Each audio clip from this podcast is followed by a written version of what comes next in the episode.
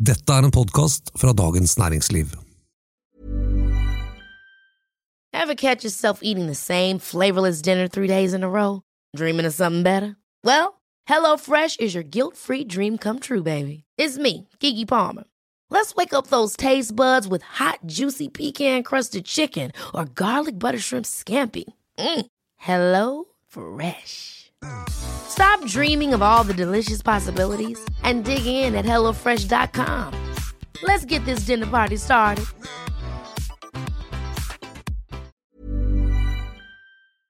Den genierklærte 30-åringen Sam Bankman Fried, SBF som han omtales som, var den respektable kryptogründeren som argumenterte for reguleringer og som ville gjøre verden bedre.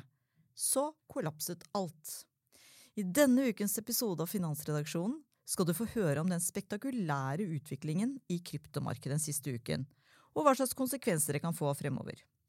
Jeg heter Anita Hoemsnes og er kommentator i DN. Og jeg heter Terje Erikstad og er finansredaktør. Og jeg heter Tor Kristian Jensen og skriver om aksjer.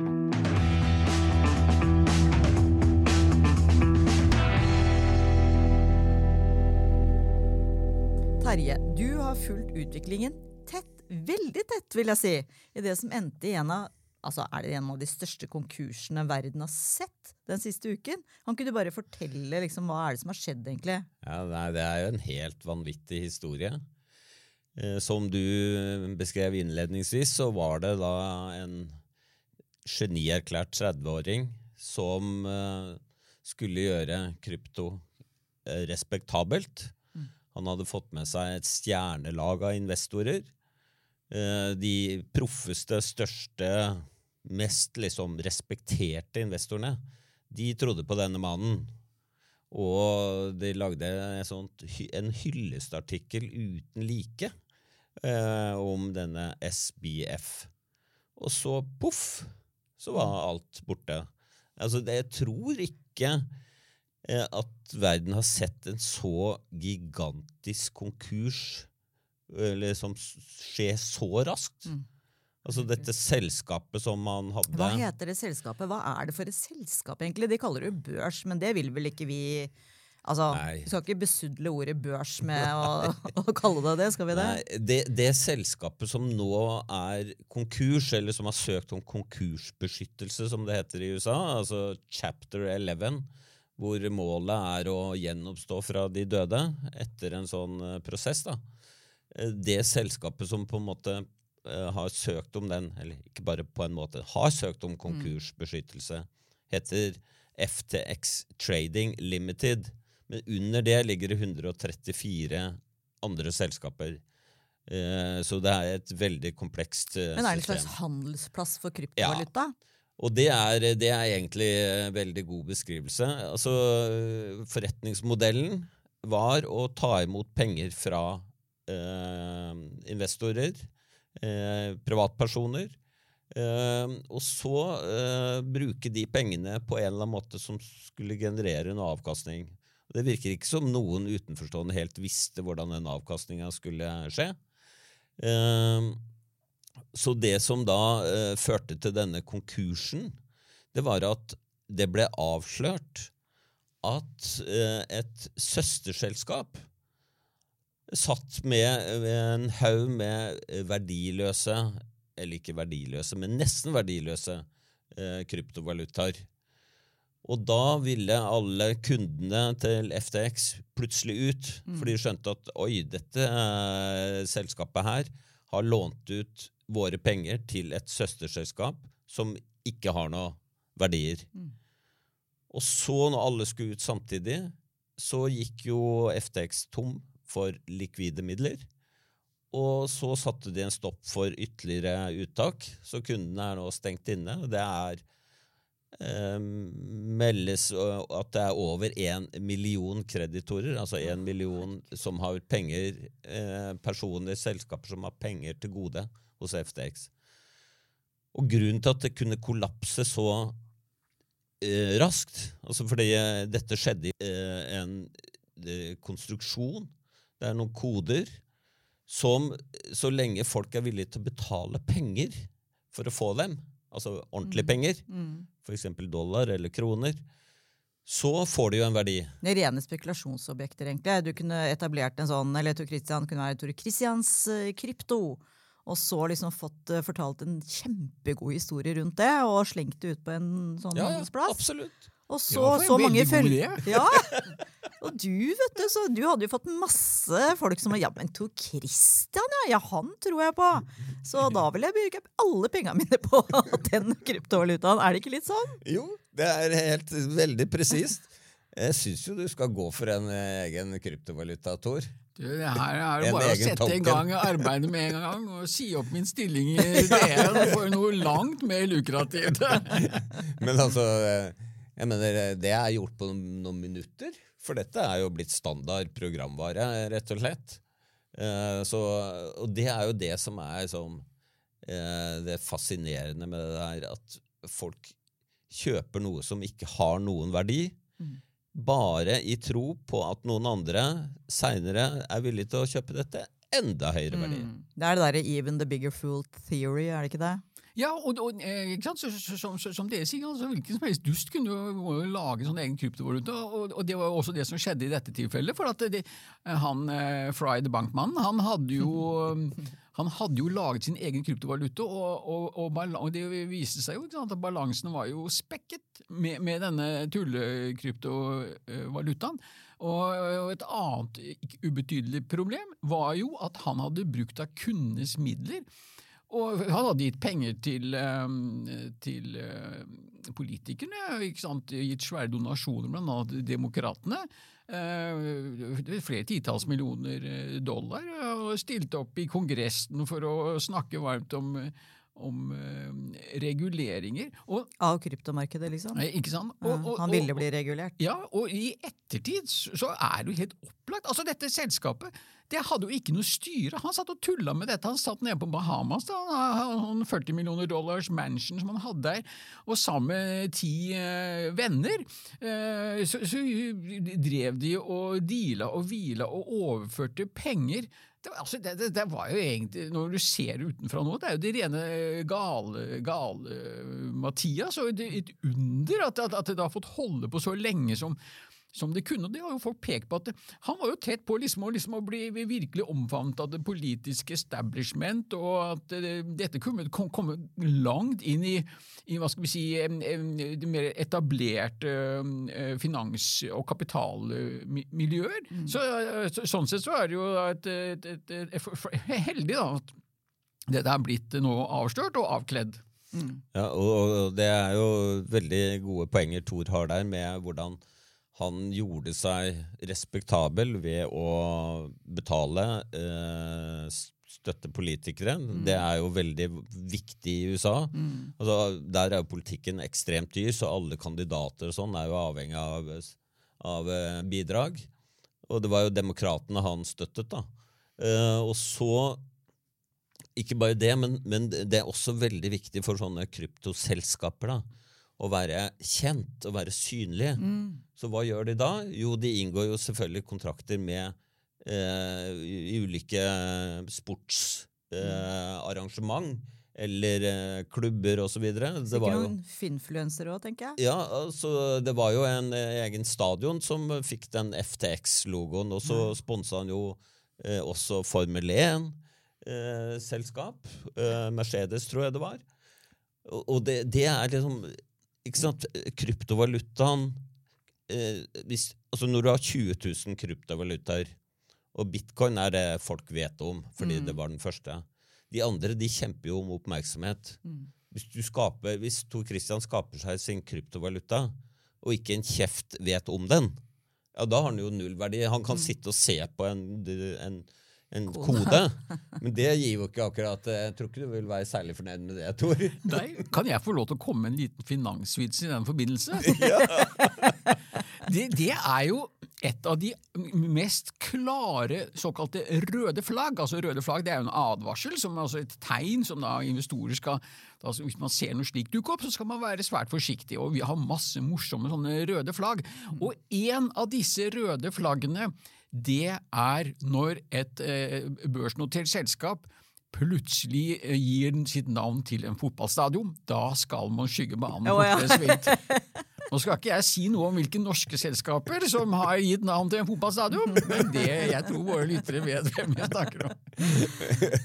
Nei, men, eh, og, det er jo da også sånn at man har brukt Disse kryptoselskapene har jo brukt ekstremt mye penger på annonsering, for eksempel. Og særlig den, det største TV-øyeblikket i amerikansk eh, i, i USA i løpet av et år er alltid Superbowl. Og der er det, det, det Der når du flest seere, og der er det dyrest. Hvem er det da som annonserer? Jo, selvfølgelig krypto. Og så får de kjendiser til å eh, promotere krypto. Og dette er bare ren spekulasjon. Og så er det jo, jeg måtte slå opp pyramidespill, altså definisjonen på det, det fant jeg hos Lotteritilsynet. Det er altså et salgssystem der inntektene i hovedsak kommer fra verving av medlemmer, og ikke salg av håndfaste produkt. Og det, det kan man jo si at det er eh, Du skrev det jo selv, Terje, at det er pyramidespill forkledd i finansteknologi. For det er jo på en måte Det er ikke sånn det er ikke liksom sånn grovt sånn pyramidespill. Sånn selv, hva var det de solgte av? Sånne vaskebøtter eller hva søren, jeg husker ikke. Det har vært mye, mange mange eksempler på pyramidesmil. Men Vaskebøtte kan man jo få bruke til noe. Ja, ja, det, ja, nei, ja, ikke sant? Nettopp. Så det var jo egentlig Det var jo feil. håndfast. Ja, det var jo rett og slett håndfast. Veldig Skikkelig substans! Nei, det kan jo ikke være det. Men i hvert fall så er det liksom det at det, man har en teknologi nå, da, som du sier, som får enorm utbredelse. Og Twitter er jo bare helt eh, Det må jeg virkelig si. Altså, akkurat nå er jeg så drittlei for sosiale medier, for jeg syns det er bare negativt, på en måte. Og selv om det er altså på Twitter, hva de har bidratt til da, for å egle opp de som har vært gira på, Twitter, nei, gira på krypto, det er, er ikke bra, vet du. Det er veldig godt poeng det der med, med, med sånn eh, pyramidespill, og, eller ponzi-scheme kan man uh, også kalle det. Og, og det var jo veldig interessant, for, for jeg husker jo ikke sant, vi har jo advart om mot krypto og alle tilliggende herligheter eh, det lenge, før, ja. og vi ble jo da, spesielt Terje da, så, eh, som gikk i bresjen for dette, han ble jo han var en morsom sak han sa om at når vi går tom for idioter, så kommer dette til å krasje. Men det, det, det interessante da som skjedde, var jo at man ble jo helt æreskjedd, og det, har vært eh, kjøreplanen blant disse krypto-diehards eh, lenge. At hvis de ble møtt av kritikk, påpekte liksom åpenbare svakheter, så gikk de helt bananas. Ikke? Du kunne ikke, eh, bare- bare du ytra litt sånn svak kritikk på Twitter, så ble det jo eh, æreskjelt. Og det er klart at det, det var jo helt rasjonelt for de folka holdt på med det. For det var dette her med sånn even bigger fool-teori. ikke sant? Altså, Så lenge man da klarte å kvele kritikerne, og, og du fikk opprettholdt denne menighetsfølelsen, så vi, vi ville jo kursen på disse tingene fortsette å stige, og, og det gjorde de også. ikke sant? Sånn at det, det var rett og slett til egen inntektservervelse. ikke sant? At de gikk så hardt ut. Det gjaldt å bygge opp om dette. Og nå ser vi jo at det faller jo sammen som et korthus. Men, men det kan jeg skjønne hvis det er på en måte ikke sant, Man har uh, småinvestorer da, som har liksom investert sparepenger og vil bare, ja, som du sier, die hard, hard de vil bare liksom beholde kursen, holde kursen oppe på krypto. Men sånn som du nevner, her var det jo seriøse investorer. altså Sånn som er eh, på en måte ansett som liksom top of the pops. Og du viste Det var vel noen digre forsider med, med han eh, Sam der, og hvordan han liksom er skikkelig genierklært. Ja. Men eh, det virker jo helt absurd. Ja, men, men det, det her er flere ting som på en måte spiller sammen, som gjør at dette ble så gigantisk. Det ene er jo denne altså, rett og slett grådigheten hos folk. Folk vil bli rike så raskt som mulig. I en fei. Og da er, ser jo krypto ut til å være noen mystiske greier som bare Plutselig blir du kjemperik. Eh, sånn at det har en sånn dragning, da. Og så han der han eh, SPF, han eh, klarte jo å fremstille seg som et geni som solgte seg inn til disse proffe investorene at han skulle lage FTX om til den superappen som alle i verden kunne gjøre hva som helst med penger i. Bare sånn Hallo? Eh, ja, ok. Du skal overta hele verden. Og dette satte folk og, og seriøse folk og bare trodde på. Men ingen skjønte, som Thor sa, ingen satt i styret.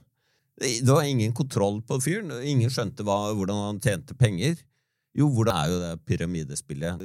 Enten men han skal gi bort alt også. Det har han jo gjort nå. Ja. Helt sånn som han tenkte, men Jeg tror ikke de der som Lamber, Nei, og, Han har gitt bort andres penger. Og Det var det som var så fascinerende. også. Altså, Det er bare to uker siden hvor han eh, sa, gikk ut på Twitter og sa at eh, all is fine, og eh, penga er der, og ingen grunn til å bekymre seg. Altså bare juks og juks og bedrag, ikke sant? Og så er det jo litt litt sånn fascinerende å vite, ikke han har jo da to foreldre som er jo høytstående er pro pro professorer på noen av de beste universitetene i USA, og han har forbindelse inn mot eh, lovgivere og politikere. Mm, Det er som perfekt sånne folk som klarer å dra til seg mye Ja, penger. Ja, og så kan du jo si at ok, er dette er isolert da til FTX og børsen og da denne kryptoen her, men, men det interessante er jo at vi ser jo dette sprer seg nå. Ikke sant? Så bitcoin eh, Ja, og andre valutaer ja, de har jo falt eh, betydelig som følge av dette. Og det er jo det man nå driver og diskuterer, kan følgeeffektene. Og det er jo klassisk når ting krasjer. Så eh, tar det litt tid før dette her eh, trickle down, altså liksom det, Mm. det, det jobber seg gjennom systemet. Det samme så vi jo i finanskrisen. De store investeringsbankene kollapsa, så var det ikke umiddelbart klart hvem er det som sitter med den store eksponeringen her. Men det kan man være helt sikker på. Det kommer til å komme frem etter hvert. Så dette er jo ikke ferdig, denne reprisingen og hva skal vi si, skandalen i denne sektoren. Det er jo så mange av disse kryptovalutaene og børsene som kommer til å få problemer. Det er helt overbevist. A lot can happen in three years, like a chatbot may be your new best friend. But what won't change? Needing health insurance. United Healthcare Tri Term Medical Plans, underwritten by Golden Rule Insurance Company, offer flexible, budget friendly coverage that lasts nearly three years in some states. Learn more at uh1.com. How would you like to look five years younger? In a clinical study, people that had volume added with Juvederm Voluma XC in the cheeks perceived themselves as looking five years younger at six months after treatment. Look younger, feel like you. Add volume for lift and contour in the cheeks with Juvederm Voluma XC. Reverse signs of aging by adding volume to smooth laugh lines with Juvederm Volure XC. For important safety information and to find a licensed specialist, visit juvederm.com. That's J U V E D E R M.com. Not for people with severe allergic reactions, allergies to lidocaine, or the proteins used in Juvederm. Common side effects include injection site redness, swelling, pain, tenderness, firmness, lumps, bumps, bruising, discoloration, or itching. There's a risk of unintentional injection into a blood vessel, which can cause vision abnormalities, blindness, stroke, temporary scabs, or scarring. Talk to a licensed specialist to find out if it's right for you.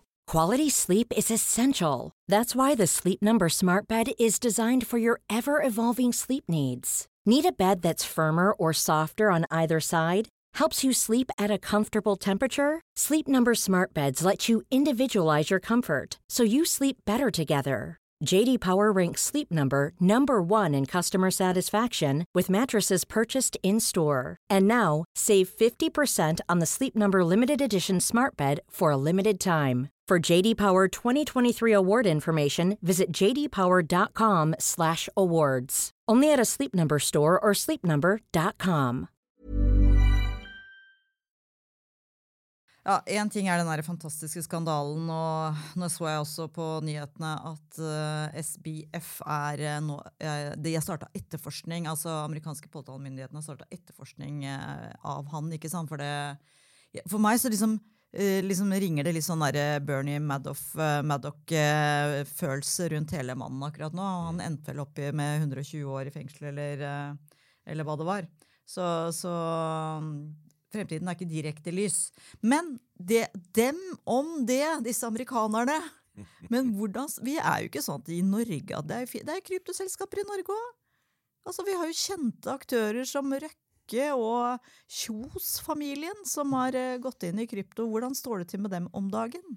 Jo, er aldeles utmerket. Nei da, nå altså, jo, i hvert fall, det, det, det er jo slik at de har ikke blitt eh, rammet på den samme måten. Og det er som du sier da? Hvis du ser på Oslo Børs, altså disse til slike selskaper, så har du da NBX, som er som er faktisk da en kryptobørs. Eh, Det er den som eies av Kjos-familien, Eksakt ikke det? kontrollert av Kjos-familien. Altså Norwegian Kjos. Eh, Norwegian Kjos, ja. Og det var faktisk en link der også. For det, det- var faktisk at det skulle kunne ha noen forbindelser da, til, til flyselskapet. Det er jo eh, long gone. Eh, men det, det som skal sies, er at dette selskapet er jo ikke verdt mye. Det er vel en et par hundre millioner kroner verdsatt på, på, på børsen, og de har, sliter jo med med balansen. De er jo ute og måtte hente noe penger, gjøre en emisjon. Det fikk de ikke til, så gjorde de det konvertibel, og så har de fått en avtale med et utenlandsk selskap som skal hoste inn noen penger. Men det, det er litt interessante er at MBX var jo faktisk hadde jo midler stående på,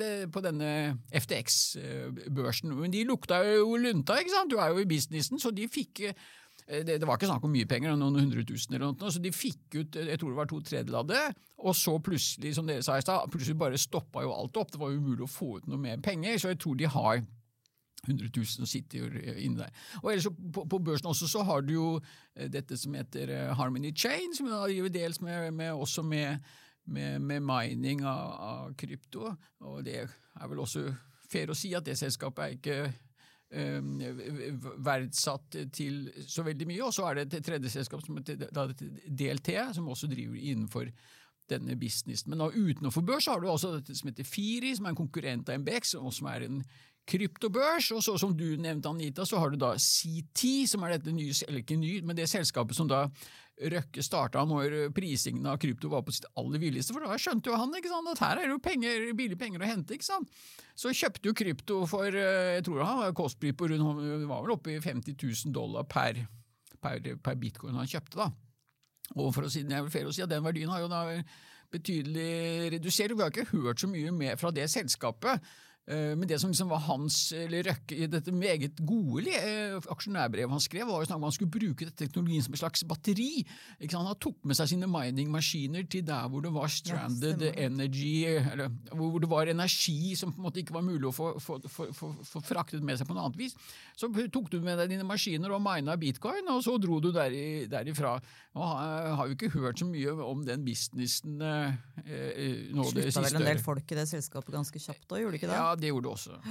Men eh, det er bare jeg viktig å få frem at eh, når vi snakker om de norske selskapene og sånt, så, altså, man må på en måte ikke tro at de nødvendigvis driver med fusk og fanteri. Nei, det er nei, ikke nei, sånn, nei, nei. Det er jo Å, herregud, sånn. de får eh, PFU på oss. Hvis Nei, da, og det har de også måte. eh, godt å påpeke dette her, for Ja. det, det har jo de selv også. eh, Med en gang dette FTX begynte å, å, å knake i samfunnet, så var det jo noen som var veldig kjappe ute med å på, forsikre alle og enhver om at deres kundemidler er ikke brukt på samme måten. De er trygt eh, Hva skal vi si De, de pengene er ikke puttet inn i virksomheten, sånn som han eh, Bankman Fried eh, holdt på med. Ja, og der er Tor inne på en viktig presisering, nemlig når NBX sier at kundenes midler er på egen konto, mm.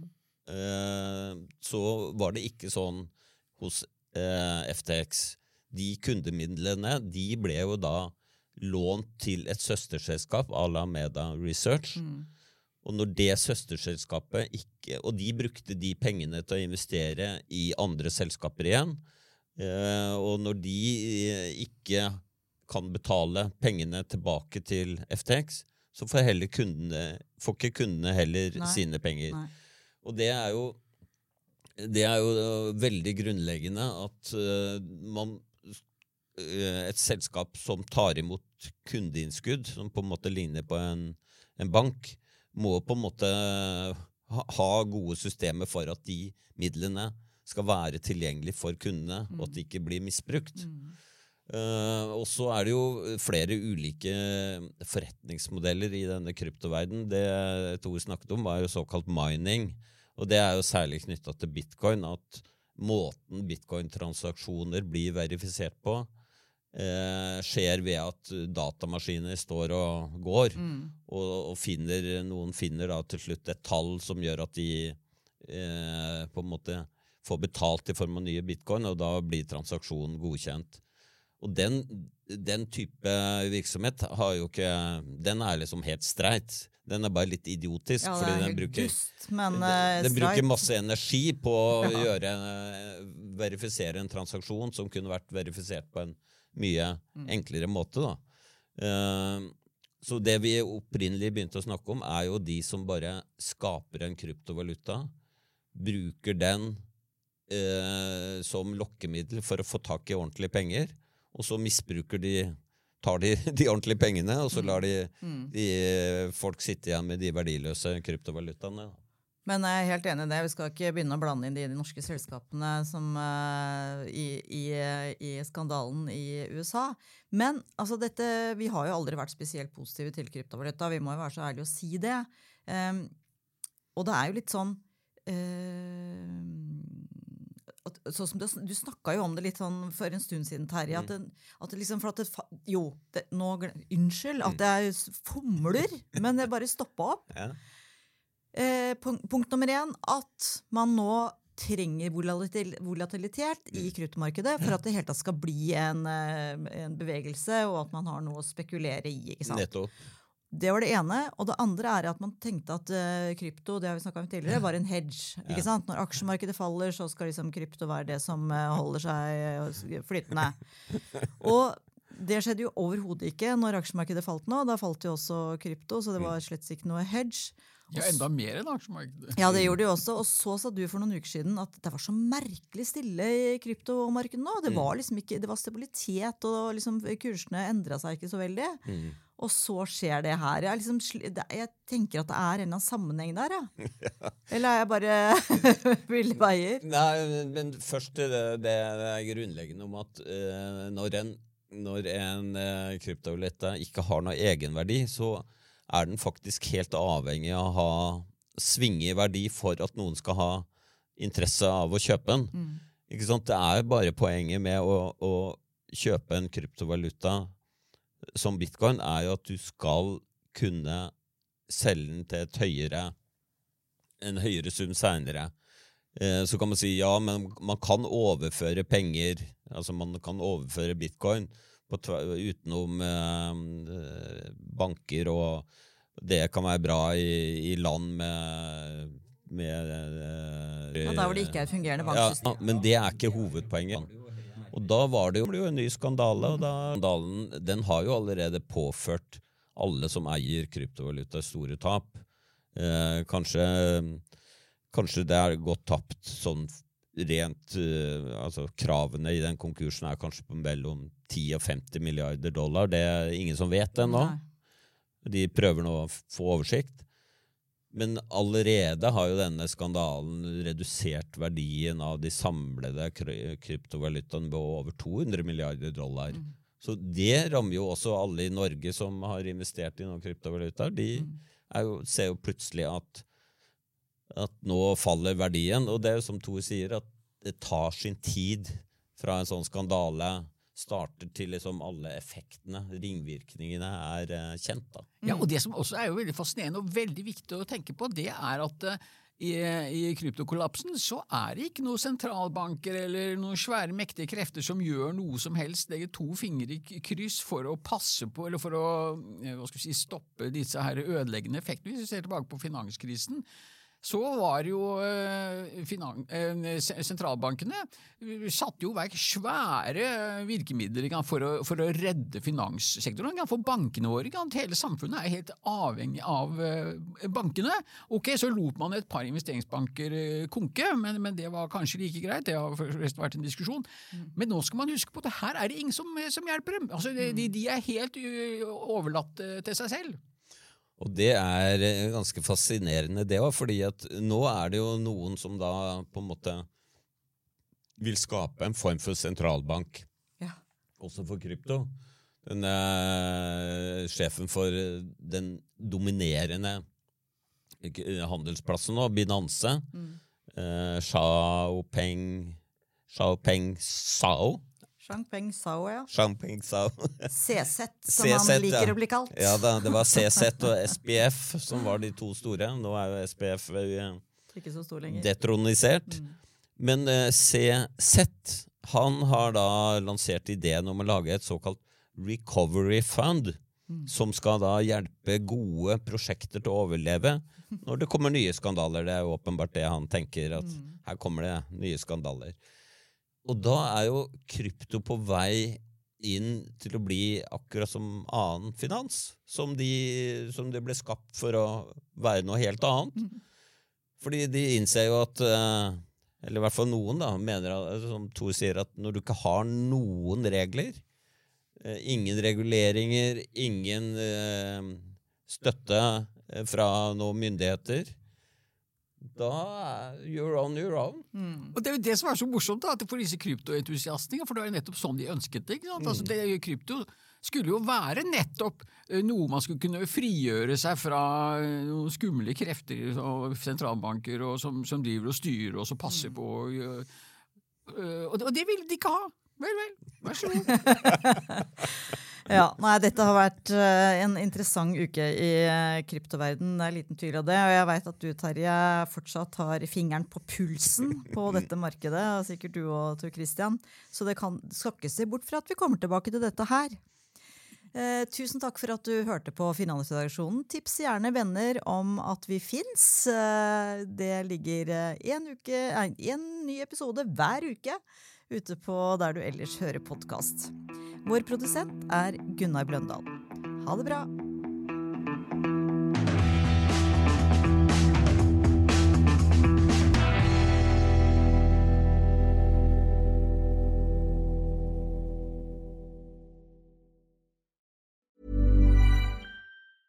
Ever catch yourself eating the same flavorless dinner three days in a row? Dreaming of something better? Well, HelloFresh is your guilt free dream come true, baby. It's me, Kiki Palmer. Let's wake up those taste buds with hot, juicy pecan crusted chicken or garlic butter shrimp scampi. Mm. Hello Fresh. Stop dreaming of all the delicious possibilities and dig in at HelloFresh.com. Let's get this dinner party started.